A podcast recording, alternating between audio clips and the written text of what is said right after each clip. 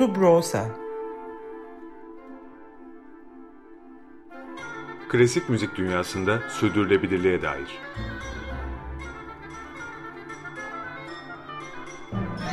Hazırlayan ve sunanlar Zafer Yenal ve Yaren Eren Budak.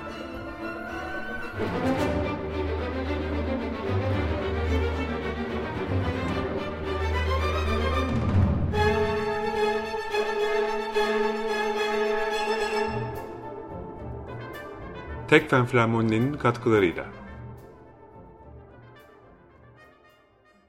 doksan beş nokta sıfır Açık Radyo'da yeni bir Subrosa programıyla karşınızdayız. Ben Yaren Eren Budak. Ben Zafer Yenal. Bugün kainatın tüm seslerine açık olan bu radyoda klasik müzikte sürdürülebilirliği konuştuğumuz bu programda sesi konuşacağız. Bildiğimiz haliyle sesin ya da seslerin kainattaki devamının ne derece mümkün olduğu bugünkü bölümümüzün ana sorunsalını oluşturuyor.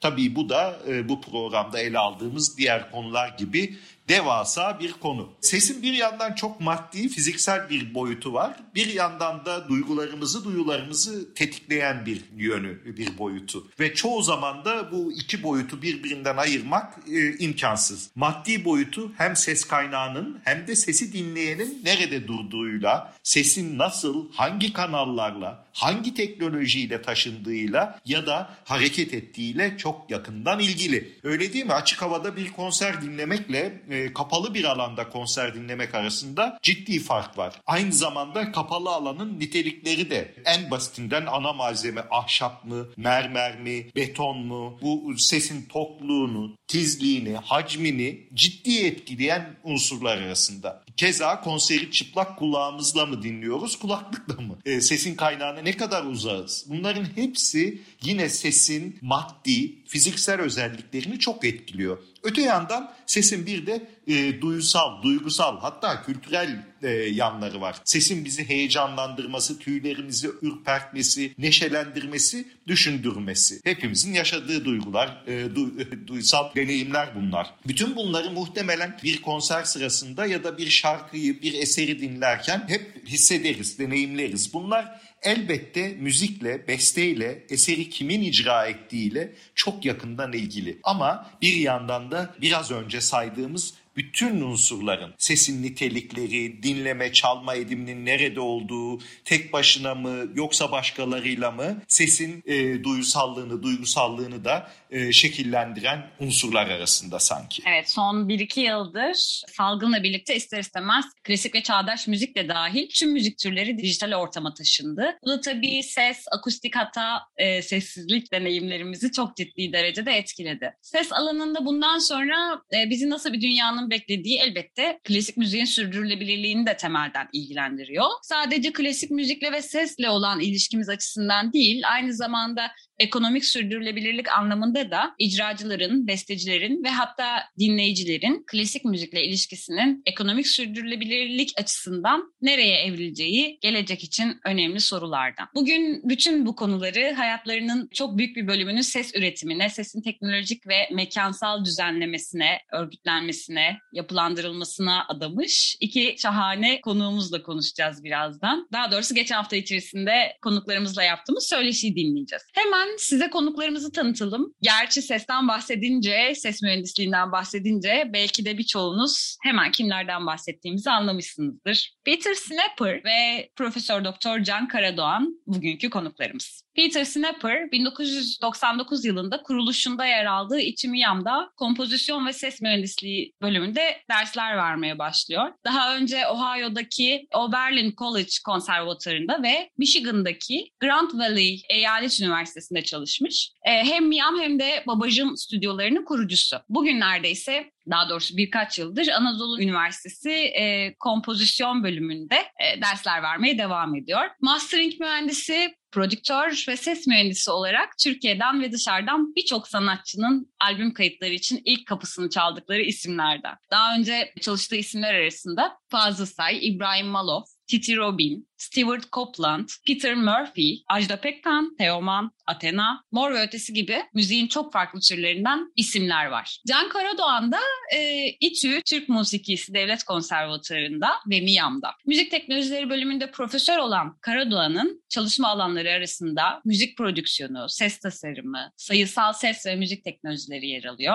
Birçok ödül almış kaydı var. Örneğin Andante Klasik Müzik Dergisi'nin iki bin on yılından beri düzenlediği Donizetti Klasik Müzik Ödülleri'nde iki kere Micro Gramofon ödülüne layık görülmüş. En sevdiği ve en çok ilgilendiği konular arasında caz, klasik ve T S M türlerinde ses mühendisliği, elektroakustik ve popüler müzik üretimi, şarkı yazımı ve icrası olduğu e, yazıyor üniversitenin web sayfasında. Peter Snapper ve Can Karadoğan'la birlikte yaptığımız söyleşiye geçmeden her iki konuğumuzun da aynı zamanda müzisyenlikleri ve bestecilikleri ile de bilindiklerini not düşelim. Söyleşimizin ilk bölümünde konuklarımızla sesin dinleyici geçiş serüvenindeki kablolama sürecini konuştuk. Nasıl işliyor? Sesi nasıl etkiliyor? Bir kaydın aslına uygun olarak duyulabilmesi için iyi bir kulaktan başka nelere ihtiyaç var? İşlerinin ne kadar komplike olduğunu birazdan anlayacağız. Evet, dinliyoruz. Sevgili Peter, sevgili Can Karadoğan, hoş geldiniz. Hoş geldiniz. Hoş buldum. Hoş bulduk. ee, sizi bir arada programımızda ağırlamak çok büyük mutluluk. Biz uzun zamandır aynı anda dört kişi olmuyorduk değil mi Zafer Hocam? evet, evet uzunca bir süreden sonra. Valla bizim için de öyle Peter'la. Biz çok özdeşiyoruz birbirimizi. Evet. Kesin, kesinlikle. Şahane. İlk sorumu şöyle sormak isterim. Henüz atlatmış da sayılmayız. Pandemi dönemiyle ilgili bir konuyu merak ediyorum. Yani bir ses mühendisi için nasıl geçti pandemi? Yani bir ses mühendisi pandemide neler yaptı, nelerle uğraştı, neleri merak etti, nelerden kaygılandı ve nasıl işler üretebildi? Yani açıkça yani benim için süperdi. Yani tabii ki felaket yani dünyada ama çok meşguldüm yani çünkü hiç kimse sahneye çıkmadı. Hı hı. Ve o yüzden yani zaten ne, ne yapalım? Tamam, okay, tamam kayıt yapabiliriz. Kişi sayısı çok daha az. Yani ve daha kontrollü bir ortamda. O zaman yani ben Fazıl Say'la altı albüm kaydettim. Yani tabii ki Tekfen Filamoni ile bir albüm kaydettik. Ve belki yani bu pandemi sürecinde yirmi albüm kaydettim. Yani bu manyak bir şey evet. Yani. Yani tabii ki dünya için, yani Türkiye için, yani herkes için yani zor, zor bir şey pandemik ama profesyonel bir seviyede ben açıkça şikayetim yok. Yani çok kötü. Yani, yani, duyuyorum aslında yani felaket. Yani, ama yani ya zaten yani müzisyenler için çok evet, kötü. Evet. Ton, ton master için ya, fena değil. Evet, verimsiz geçmedi diyorsunuz. Can Hocam? Evet, doğru yani çok garip bir şey ama bir anda bizim işin hani medya üretme boyutunun önemli kazandı. Hatta tek sanatsal yapıt formu olduğu dönem oldu. Çünkü konser yok, canlı bir buluşma yok e, sanatçıyla. E, ama sanatçının varlığının devam etmesi söz konusu. Dahası evde yalnız kalan bir sürü insanın da yeni müziklere, yeni kayıtlara, yeni kitaplara ihtiyacı olduğu gibi bu müzik üretimlerine ihtiyacı var ve ben burada tekrar hani hep şeye döneceğim. Sanatçının varoluş şekli illa iki türlü olmak zorunda değil. Ee, çok bildik bir gruba referans vermek istiyorum. Beatles. Beatles biliyorsunuz altmış altıya kadar deli gibi dünya turneleri yapıyorlar. Ondan sonra bir yerden sonra bu son iki bin on altı yılında çıkan bir belgesel vardı. Orada çok güzel anlatıyor. Son Amerika turnesinde ya biz sirk hayvanına döndük. Bunu niye yapıyoruz diyorlar. Ve belki de e, sadece kalan dört yıllarında E, kapanıp en iyi beş albümlerini kaydediyorlar ve bir albüm grubu oluyorlar. Bir tek son konserler işte o çatıdaki şey, Don't Take Me Down'u çaldıkları şey. Dolayısıyla hani kaydın gücünü, burada onlar tabii klasik müzik dışında konuşuyorum şimdi, pop müzik namına.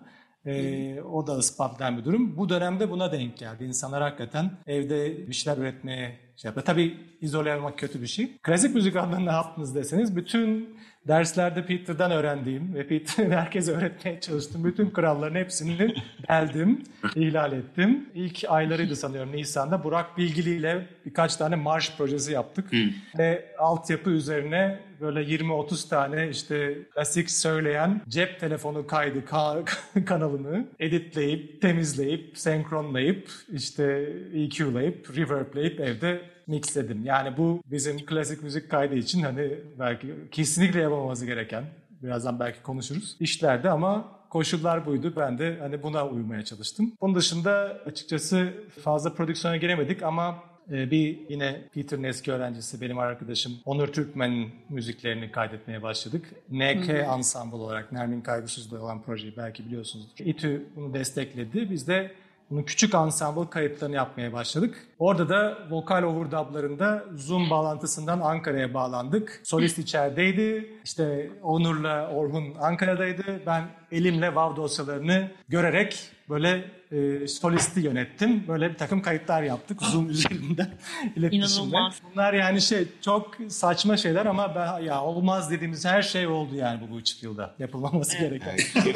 Can, can hocam ben anlamıyorum. Neden saçma bütün bunlar? Aslında çok alışık olduğumuz şeyler. E, Peter neden yapmayalım diyordu da mesela neyi yaptınız burada? Uymayan, e, kitaba uymayan durumlar nelerdi? Mesela yani bir klasik, Peter hocam sen mi anlatmak istersin, ben mi anlatayım? Yok yok buyur, tamam. buyur hocam. Mesela bir klasik müzik tonunda bir insan sesi ile pop müzik tonunda bir insan sesi. Bu ikisinin yarattığı etki, kayıttaki temsil edilmesi gereken, temsil etmesi gereken kayıt tipinde pop müzik vokalinde herhangi bir şarkı gelsin aklınızda. Çok yakın ve böyle hani artık gerçeküstü bir ses beklenirken e, klasik opera tekniğinde şarkı söyleyen bir insanın zaten Allah korusun dibimizden duymayalım. yüz elli D B S P'ye kadar kulağımıza patlayabilir. Uzaktan ve odalı duymamız gerekiyor. Dolayısıyla bunu pop müzik kaydında mesela tek bir tane yakın mikrofonla yaparken klasik kayıtta bir mekanda tercihen oda mikrofonları artı bir uzakta duran yakın mikrofonla yapıp bunları birleştirerek üretmeye çalışıyoruz. Ama şimdi aynı şeyi kötü bir cep telefonu kaydıyla nasıl yapacağız gibi bir problemle karşılaşıyoruz. Yani bu seçenek bile değilken bizim önümüzde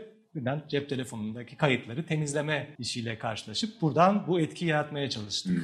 Yani bu projede. Yani aslında şey bu klasik sesin yani direkt bir ses değil. Evet. Yani bu, bu yansımalar o direkt sesinden daha önemli. Hmm. O zaman yani bir, bir uh, kamera kaydı yani cep telefonu uh, ile o yansımalar gerçekten kötü geliyor. Evet. Yani direkt ses yani fena değil. Yani çünkü iletişim için yani telefonlar hiç fena değil. Ama uh, özellikle onlar yani cep telefonlar yansımalar almamaya çalışıyorlar. Hmm. O yüzden filtreleri kullanıyorlar. O yüzden çok çok kötü yani kaydediyorlar. Yani çünkü bazen yani gerçekten uh, artifacts yani, yani, uh, yani diyoruz. Yan etkiler evet. evet yan etkiler. Evet. daha, daha kolay bir evet. bir şey yok. Uh, o, o yüzden yani gerçekten yani klasik müzik müziği mahvediyor. Yani böyle bir bir bir şey ama sosyal olarak yani bu çok önemli projeler yani o, o, o da kesin. Yani zaten çünkü biz yani iyi hatırlıyorum herkes hatırlıyor yani zaten geçen seneydi ama yani zaten birdenbire yani o sosyal bağlantılar, müzikal bağlantılar yani kesmiş, kesilmiş. Hmm. Ve o yüzden yani şey o Zoom productionlarından yani şey o editler cep telefonlarından şeyler yani tabii ki yani bir bir e, ip veriyor diğer müzisyenlere. Yani ve tam kopuk değiliz hı hı. öyle bir şey. Hı hı. Dolayısıyla biraz şunu anlıyorum. Klasik müzik kaydı söz konusu olduğunda mekan da müziğin kendisi kadar önemli. Kesinlikle. Ya, evet. Mekan hissiyatı diyelim çünkü şimdi herhalde başka yöntemlerini tartışacağız. evet, evet. Pandemi süreci de bizi aslında aynı mekanda olmaktan alıkoyduğu için herhalde bir sürü konuyu zorlaştırmıştır. Peki neler kattı? Yani neler kalıcı olacak sizce pandemide yaşanan süreçten sonra ses mühendisliği konusunda? Neleri değiştirecek pandemi? Ya, yani zaten daha önce söylediğim gibi yani e, bu yansımalar önemli. Hı hı. Tabii ki klasik müzik için. Yani bu e, o, yani direkt sesten daha önemli. Yani ve güzel bir mekan. Yani çok çok karışık yani ve çoklu yansımalar geliyor. Ama nereden geliyor önemli. Yani mesela genelde çok güzel bir konser salonu ilk yansımalar yukarıdan gelmesi lazım. Ondan sonra yani yandan daha geç olması lazım. Yani zaten bu normal çünkü sahneler genelde salona göre biraz geniş. O zaman biz normal yani normal derken normal ne demek ama normal bir konser salonu için yani erken yandan yansımalar istemiyoruz. Çünkü onlar yani gerçekçi değil yani. O zaman yani nereden geliyor? Yani mesela yer, yani basit bir şey. Ama mesela laminat varsa, laminatın çok kötü bir rezonansı var. Yani yedi yüz sekiz yüz hertz. Yani ve bir nasal karakteri veriyor. Yani ve de onun yansımalar direkt geliyor. Yani şey ayna gibi. Yani specular yansımalar diyoruz. Ama gerçek ahşap küçük küçük pürüzlülük var. Yani o yüzden yani en tiz frekanslar her yöne gidiyor. Direkt bir ayna gibi yansımalar gelmiyor. Ve, ve ulus de devam devam devam ediyor. Ya şey yani bence ekleyecek bir şey yok ama bu projeksiyondan bahsettin yani o anlamda. Doğru konser salonlarında hakikaten ilk çıkan ses ve bu mekanın tabii bu ayakkabı kutusu şeklinde olması öngörülüyor. Yani yan mekan hmm. tasarımlarıyla karşılaşıyoruz. Facia aslında. Ses dağılıyor yani. E, doğrudan vurup aşağı şekilde en arka sıraya güzel bir şekilde gitmesi lazım. Yani ve bunu bu arka sırada veya ortalarda bir yerde yaşayan,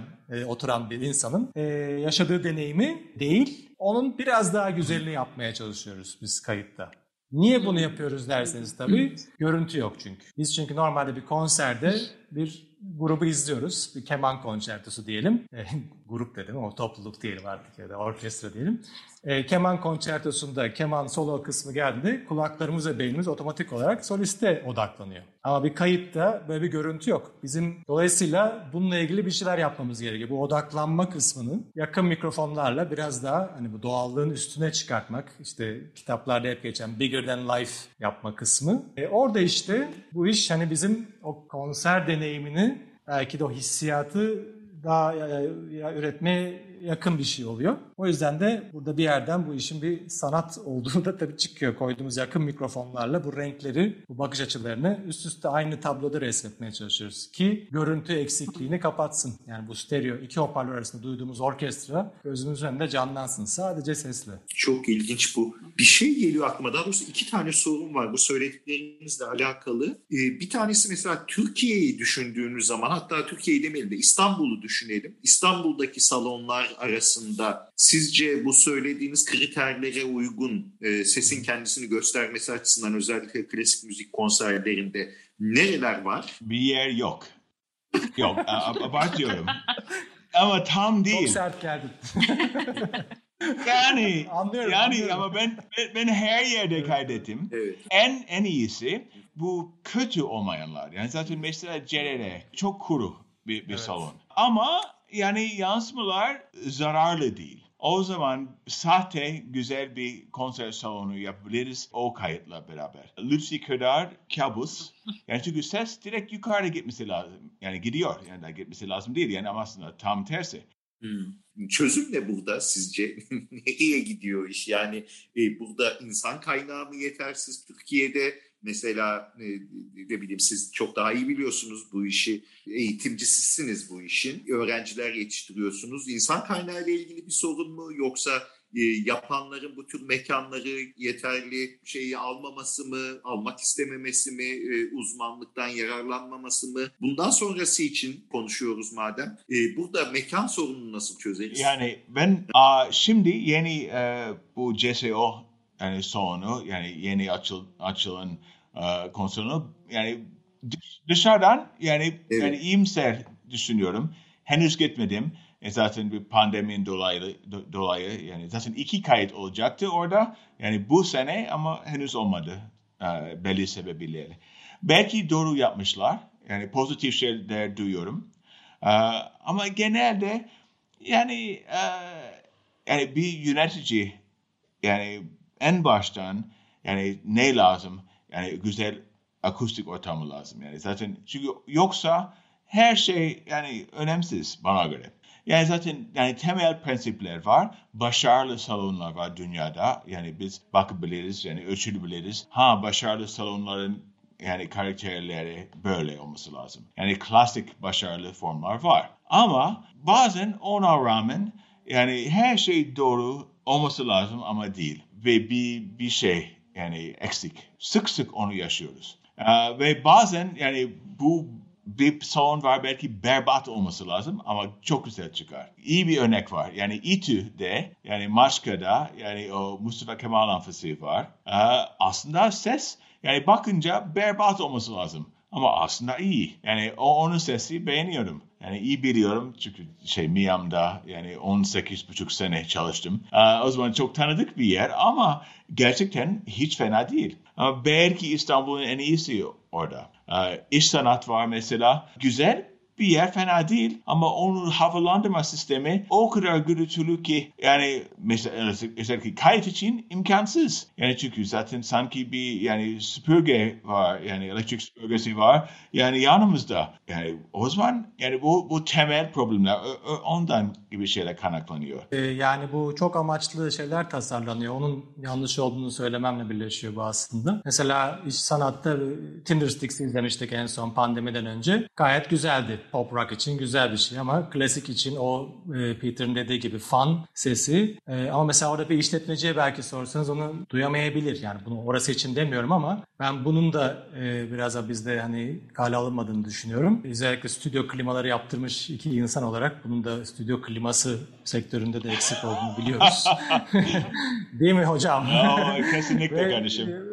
Ve burada hani bu sesi sadece ben mi duyuyorum noktasına geldiğimiz şeyler oluyor. Kritik dinlemenin e, şeyinde. Yani biz tabii artık mesleki deformasyon o. Gürültü duymaya çalışıyoruz. Gürültüleri ayıklamaya çalışıyoruz ve hani sırf nota değil orada şey. Hani ses şey mi? Temiz mi? Yani altta bir dip ses mi var? Dışarıdan vı, bir tiz bir şey mi var? Oh. Zırıltı gibi bir şey. Floresan mı rezonansa giriyor sol notasında? Bunları duyuyoruz yani. Tabii o yüzden hani şey e, anormali refleksimiz var. Ondan dolayı bunlar aa şey kaprisli sanatçı değiliz yani. Öyle, aa çalışılamaz bu salonda falan öyle bir şey değil ama bunların kayıtta mix ve mastering sürecinden sonra gerçekten büyüyüp yüksek volümlerde sesi bozabileceğini bildiğimiz için kaygı bu yani. Ya da gereksiz bir filtre atıp basları atacaksınız o ya da işte temizleme programları izotoplu bilmem ne. Ama bu sefer o güzel kaydı da bozacak çünkü temizlerken bütün o evet, güzel evet. disharmonikleri de yok edecek. Dolayısıyla senin o güzel kaydın yine bir böyle D I gitar kaydı gibi mat bir şeye dönüşecek. E zaten o mekan hissi orada o an e, şey oluyor, yok oluyor. doksan beş nokta sıfır Açık Radyo'da Subrosa'yı dinliyorsunuz. Bugün klasik müzikte sesi, ses ve mekan ilişkisini, akustiği, ses mühendisliğini, sesin saklanmasını, kaydedilmesini ve e, tekrar tekrar hayata geçirilmesini konuşuyoruz. Konuklarımız Peter Snapper ve Can Karadoğan. Şimdi kaydını Peter Snapper'ın yaptığı İlhan Baran'ın Üç Bagatel isimli eserinden birincisini Fazıl Say'dan dinleyeceğiz. Fazıl Say'ın Şarkılar serisinden, biliyorsunuz bu seri üç albümden oluşuyor. İlk şarkılar, yeni şarkılar ve güç şarkıları olmak üzere. Bu Peter'ın en bilinen çalışmalarından biri. Geçtiğimiz senelerde, yakın zamanlarda kaydedilmiş bir çalışma. Bu albümde Peter prodüktör, kayıt, mix ve mastering mühendisi olarak çalışmış. Evet, buyurun dinliyoruz.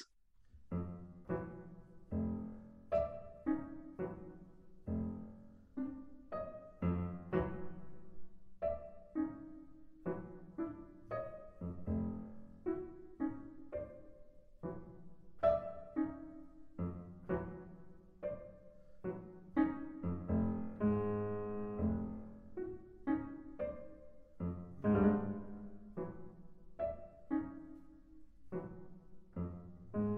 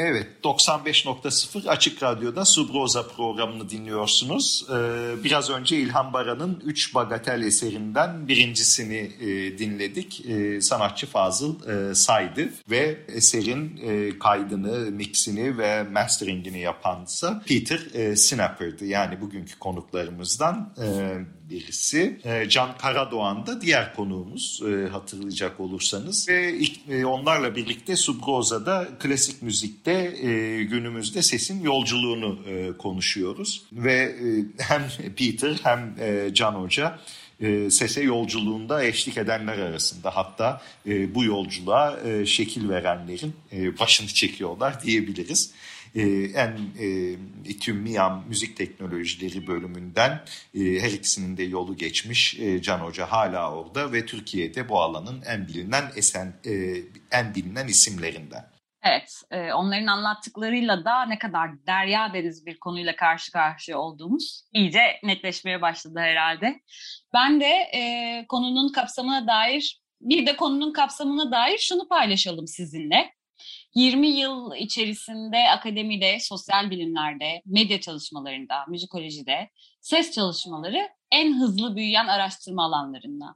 Kuşkusuz son yirmi yıl içerisinde yaşadığımız teknolojik değişimlerin bunda tabii payı çok büyük. Çünkü bilgisayarın, dijitalleşmenin hayatımıza iyiden iyiye girmesiyle birlikte sosyalleşme, görme, seyretme, haber alma biçimlerimizle, e, biçimlerimizle birlikte dinleme biçimlerimiz de e, oldukça değişti. Neyi nasıl duyduğumuz da dönüştü.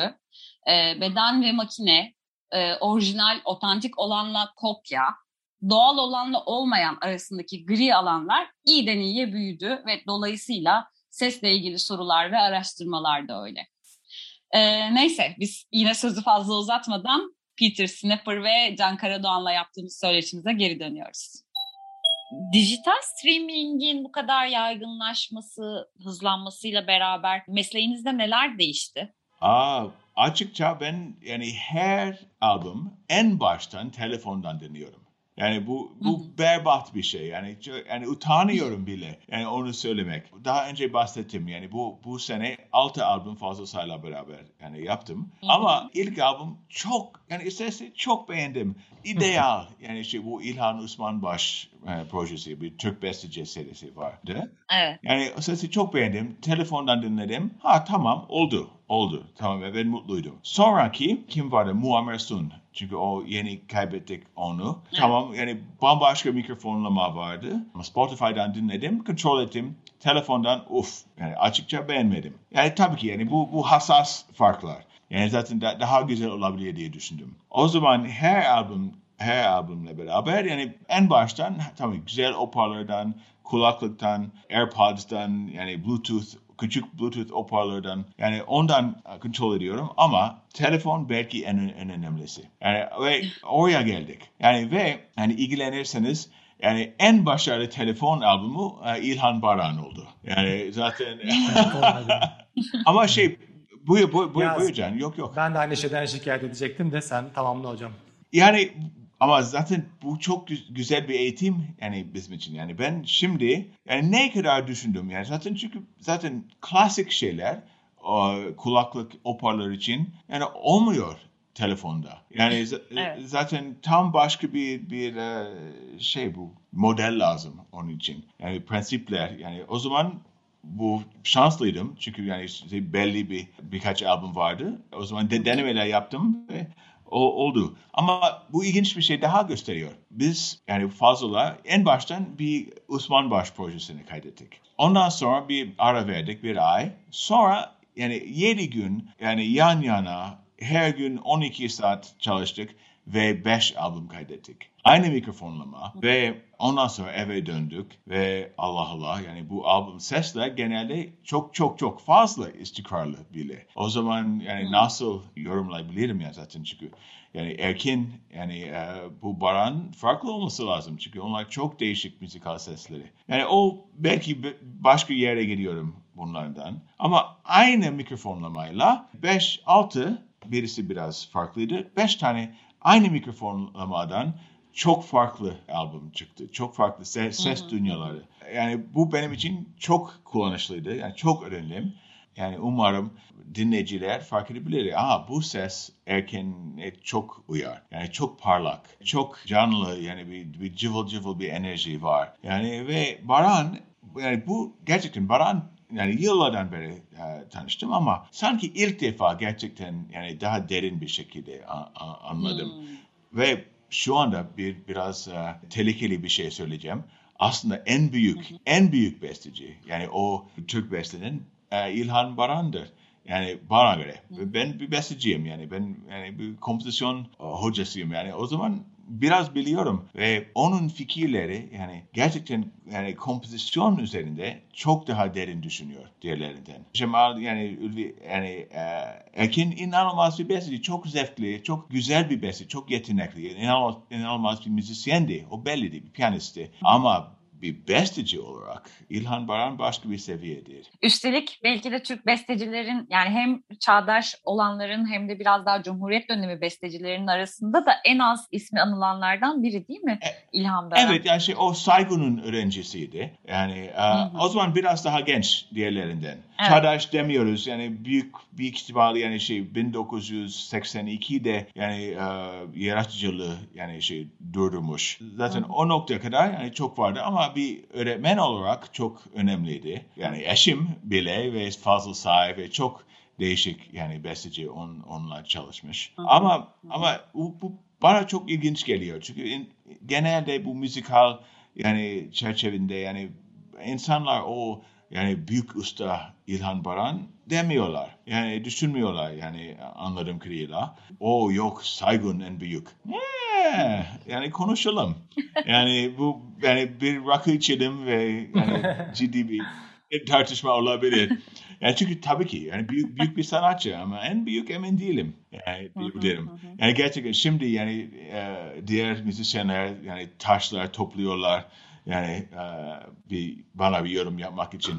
Ama öyle düşünüyorum. Evet, doksan beş nokta sıfır Açık Radyo'da Subrosa'yı dinliyorsunuz. Peter Snapper ve Can Karadoğan'la ses üretimini, kayıtları, kayıt teknolojilerini, ses-mekan ilişkisini konuşmaya devam edeceğiz. Şimdi sırada Can Karadoğan'ın ödüllü kayıtlarından bir tanesi var. İzmir Barok'un on altıncı yüzyıldan on sekizinci yüzyıl ortasına Avrupa ve Osmanlı Saray Müzikleri adlı albümünde yer alan e, bir yapıt dinleyeceğiz. Albüm iki bin on üç Kasım ayında yayınlanıyor. Lila Müzik'ten çıkıyor ve e, iki bin on beş Ocak ayında da Andante dergisinin düzenlediği Donizetti Klasik Müzik Ödülleri'nde Micro Gramofon yılın en iyi C D kaydı ödülünü alıyor. Dinleyeceğimiz yapıt ise Henry Purcell'ın Oh Let Me Weep adlı yapıtı. Buyurunuz.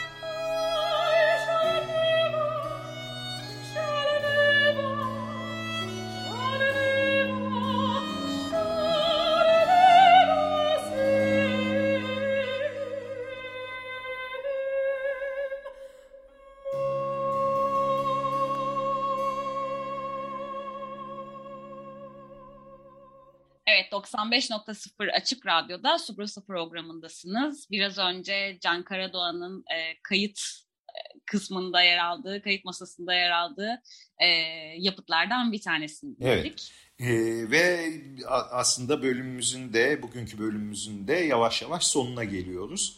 Tabiri caizse klasik e, müziğe ses verenlerle klasik müzikte sesin dünününü, E, dününü, bugününü e, ve Covid'le beraber neyin nasıl değiştiğini e, konuştuk, konuşuyoruz e, bugünkü programımızda. E, konuklarımız e, Peter ve Can, e, e, Can Karadoğan ve Peter e, Snapper.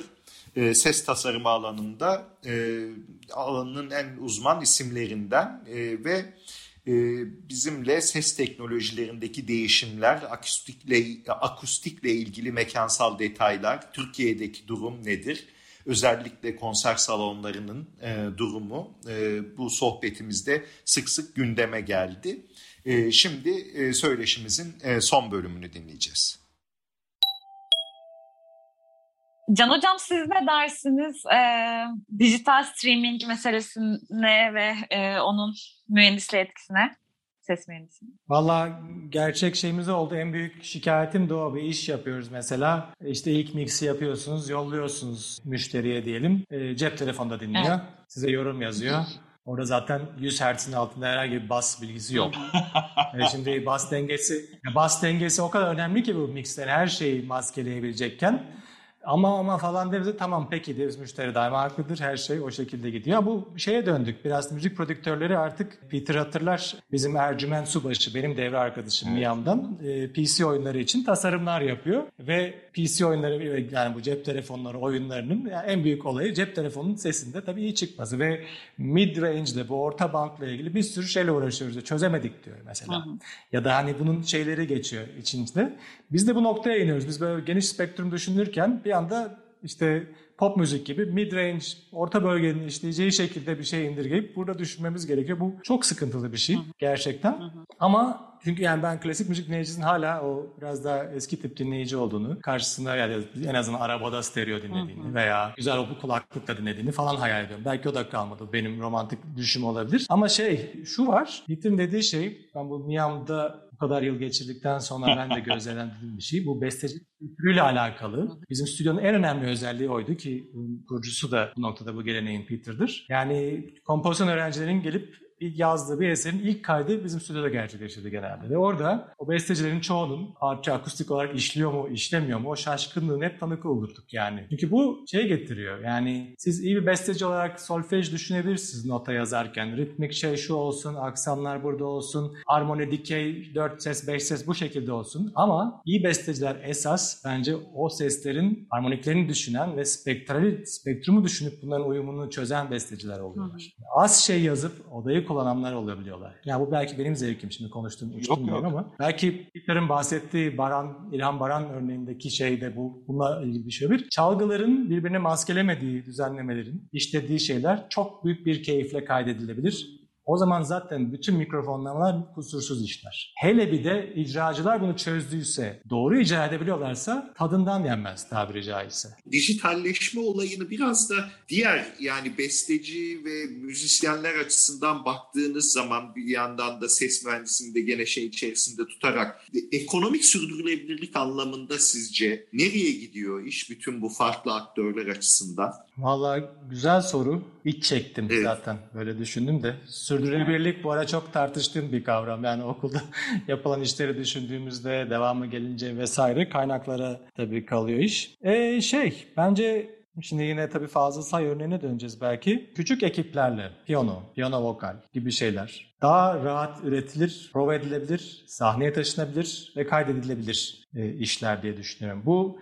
e, optimal büyüklükte bazı hayaller kurmak bence önemli. Yani tabii ki işte Nazım Hikmet Oratoryosu veya büyük eserler hepimizin hoşuna giden şeyler ama bunlar bir seferlik, büyük sponsor gerektiren, yani bir sürü müzisyenin olduğu, onların kaşeleri, provasız, imkansız gibi şeyler olduğu zaman o es, o topluluğun bir daha bir araya gelmesi bayağı meşakkatli oluyor, hele günümüz koşullarında. Pop müzikte de belki bu iş biraz daha e, kişisel bedroom prodüsörden mezun olmuş insanların elinde kalıyor belki. Hani her düzenlemesini kendi yapan gibi. Fakat orada da işte şey, e, yanılsama var biraz. E, mesela bu Billie Eilish bahsediliyor, işte yatak odasında abisiyle kaydettiler, Grammy aldı. O da o kadar basit değil hikaye tabii. Biraz daha araştırılırsa bakılabilir. Arkasında tabii çok iyi mix mühendisleri, mastering işlemleri vardı ve bu, bu kayıtları iyi mekanlara yerleştirdiler. Fısıltıyla kaydedilmiş vokaller biraz daha büyüdü, proses edildi vesaire vesaire.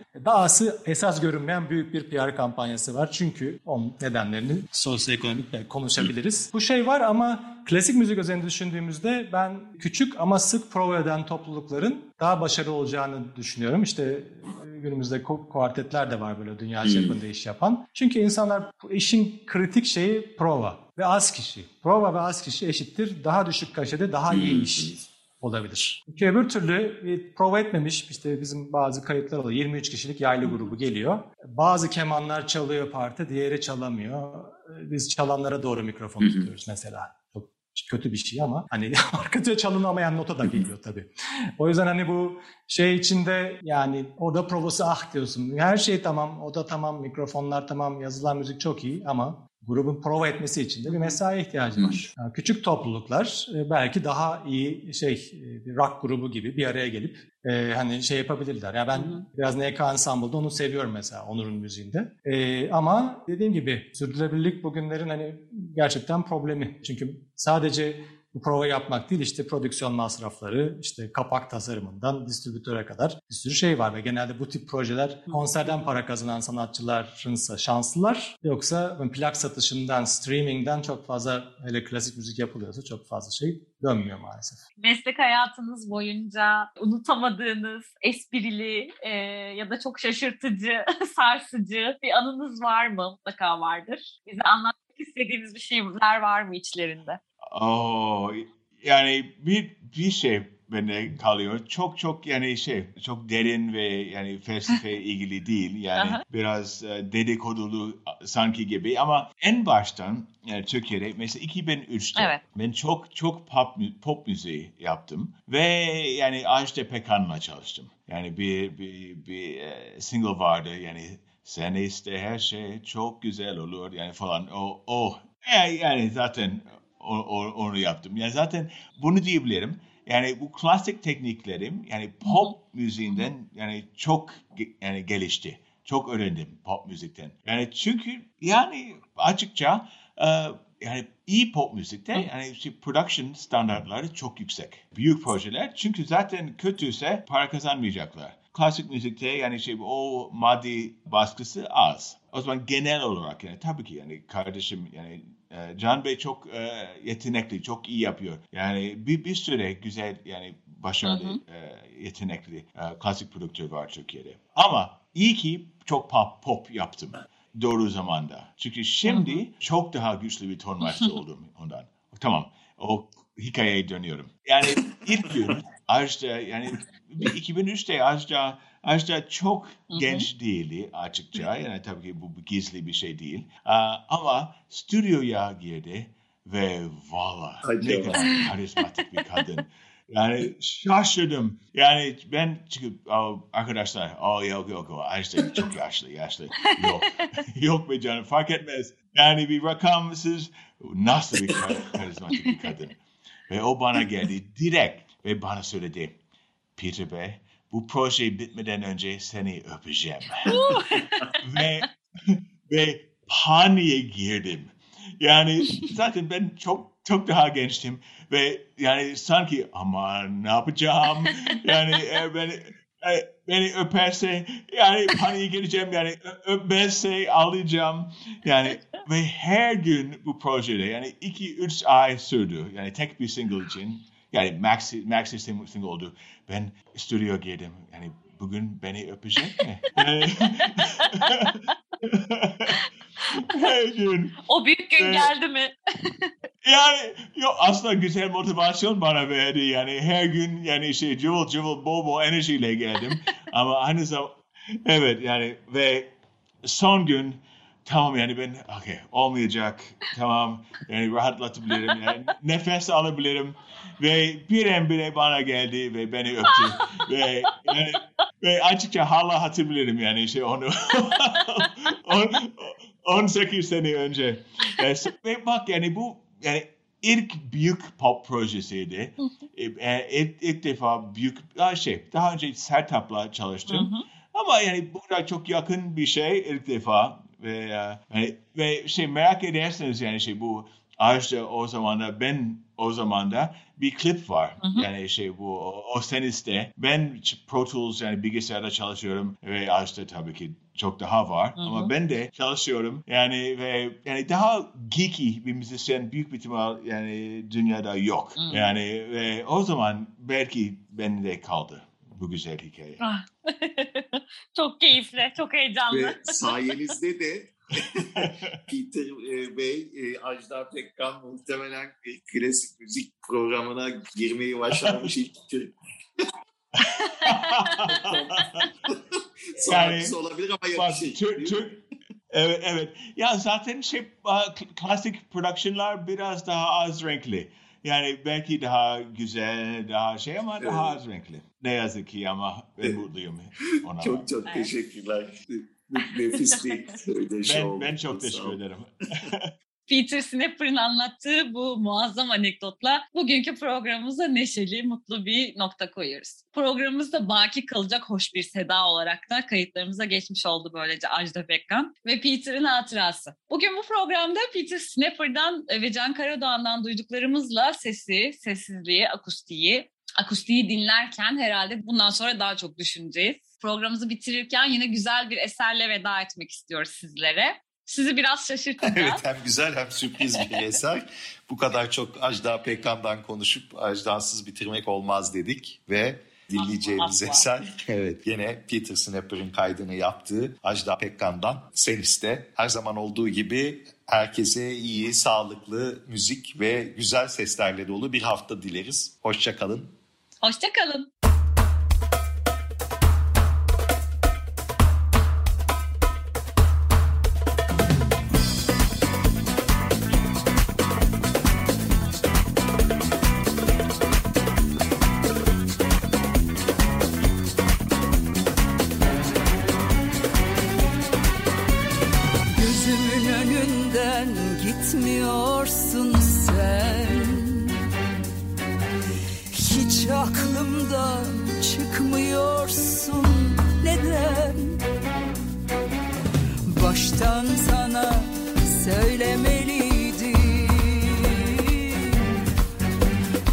Arkadaşça yürütemem ben.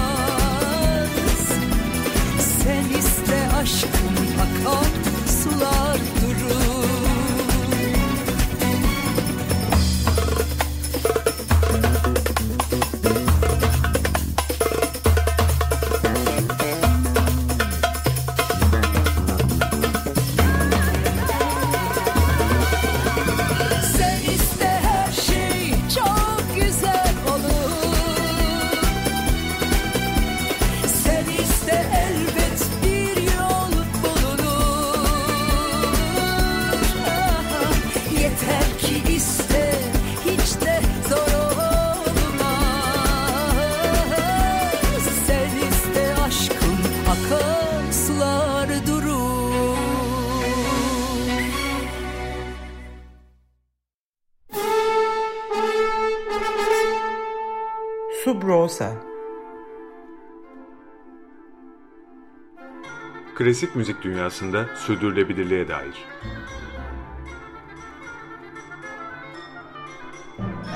Hazırlayan ve sunanlar Zafer Yenal ve Yaren Eren Budak.